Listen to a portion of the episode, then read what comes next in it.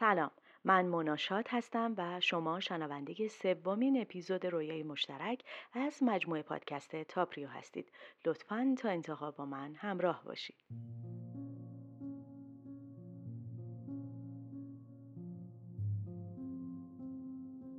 توی جامعه ما یه سری چیزا هست که چون تا حالا اتفاق نیفتاده البته افتاده ها ولی چون ما کم دیدیم یا خیلی کم ازش گفته شده به عنوان تابو ازش یاد میشه.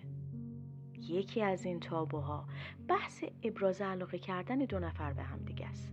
یا بهتر بگم ابراز علاقه کردن دختر به پسره حالا می‌خوام در مورد این اتفاق باهاتون حرف بزنم که چرا این مسئله تابو میشه. مگه ابراز علاقه دختر به پسر با ابراز علاقه پسر به دختر فرقی دارن؟ مگه غیر از اینه که هر دو عاشق میشن و هر دو دوست داشته میشن؟ چرا باید گارد بگیریم که نه؟ حتما پسر به دختر ابراز علاقه کنه. دختر اگه این کار انجام بده زشته بده قبیهه مردم چی میگن؟ و کلی برچسب به اون دختر بیچاره زده میشه که دختره خرابه تنش می‌خوره کرم داره.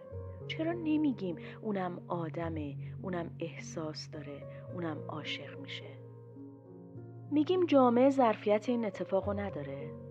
میگیم مردم جنبشو ندارن. باشه درسته.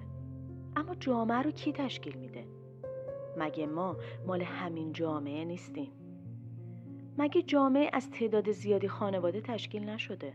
خب وقتی ما از خودمون شروع کنیم کم کم بقیه هم می‌بینن و روی بقیه هم تاثیر می‌ذاره. چرا توی موضوعاتی که مربوط به سلامت جامعه و امنیت خانواده همونه دلمون نمی‌خواد اول باشیم؟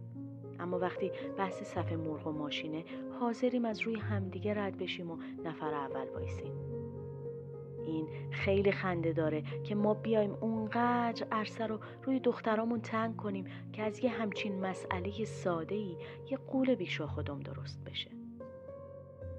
همون جوری که یه پسر برای ابراز علاقه کردن کاملا آزاده و هیچ کس برای رفتارش اونو سرزنش نمی‌کنه دختر هم باید همین آزادی رو داشته باشه اونم باید حق انتخاب داشته باشه و ما نباید این حق رو ازش بگیریم چرا؟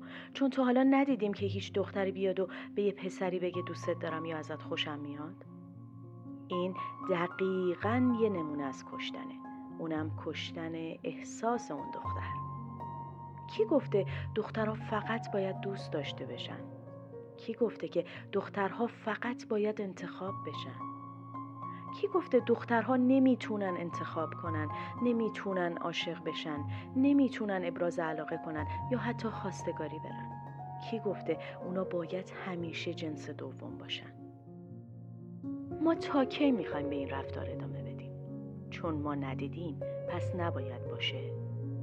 چرا عادت کردیم صورت مسئله رو پاک کنیم؟ ما می‌تونیم به عنوان خانواده پشت دخترمون باشیم و از حق انتخاب کردنش دفاع کنیم. وقتی ما این کارو بکنیم یواش یواش بقیه خانواده ها هم می‌فهمن که میشه اتفاق بیفته و به خاطر حرف مردم و جامعه نباید دست به قتل احساس دخترشون بزنن. بیاییم و از خودمون شروع کنیم و همونطوری که پسرها و مردا رو به عنوان جنس برتر اول می‌بینیم. زنها و دخترامون رو هم به همون چشم ببینیم و ازشون حمایت کنیم. اینجوری می‌تونیم جامعه بهتری داشته باشیم. تا یه بحث دیگه و یه تابو دیگه خدا نگهدار.